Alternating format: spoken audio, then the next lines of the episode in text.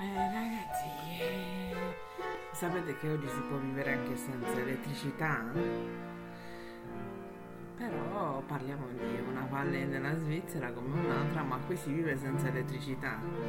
Si chiama Foroglio, eh, paesino. Ci sono luoghi dove le forze della natura modellano non solo il paesaggio ma anche le vite delle persone che lo abitano. Uno di questi è la selvaggia Val Bavona, la più rocciosa e impervia del territorio alpino. Siamo nel Ticino, nel punto in cui nasce la famosa cascata di For- Forroglio, accanto a quale sorge l'omonimo e pittoresco villaggio dove il tempo sembra pietrificato. Fin qui potrebbe sembrare una verde valle della Svizzera come altre tante però uni- è unica, è veramente green, ma manca l'elettricità.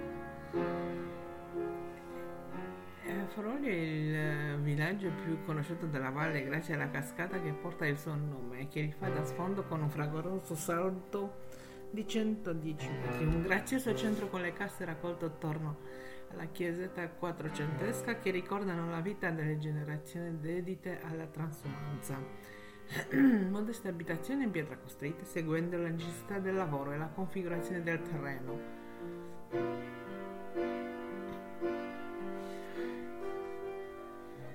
E tra una e le altre case eh, spuntano anche le torbe. Caratteristiche costruzione legno e pietra adibita alle conservazioni dei cereali, soprattutto della segale. Uno dei 12 villaggi che costellano il fondovalle, posti più o meno a un chilometro uno dall'altro, e chiamati terre dai locali. Ad aver contribuito alla perfetta conservazione di questo mondo rurale è stata l'assenza di una strada carrozzabile in Val Bavona, costruita solo dopo 1950.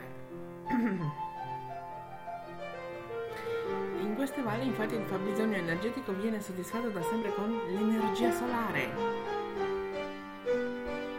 motivo per il quale i villaggi che la costellano sono abitati esclusivamente d'estate. Un paradosso se si pensa alla gran, grande quantità, quantità, di energia elettrica prodotta in Val Bavona, tra tre centrali e tre laghi artificiali. Come risultato della scelta dei residenti di continuare a vivere senza l'uso dell'elettricità. La valle isolata rimane più o meno la stessa oggi come è stata per secoli.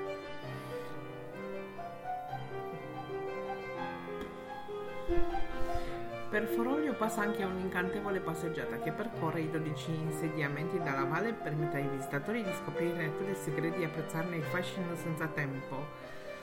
Durante l'escursione ci si imbatte nei cosiddetti splui, caratteristiche costruzioni sotto rocce che dovevano rispondere alle esigenze dei contadini, per cui sono state adibite a rifugio per sé e per gli animali, a depositi per il cibo e a magazzino per il fieno e la legna.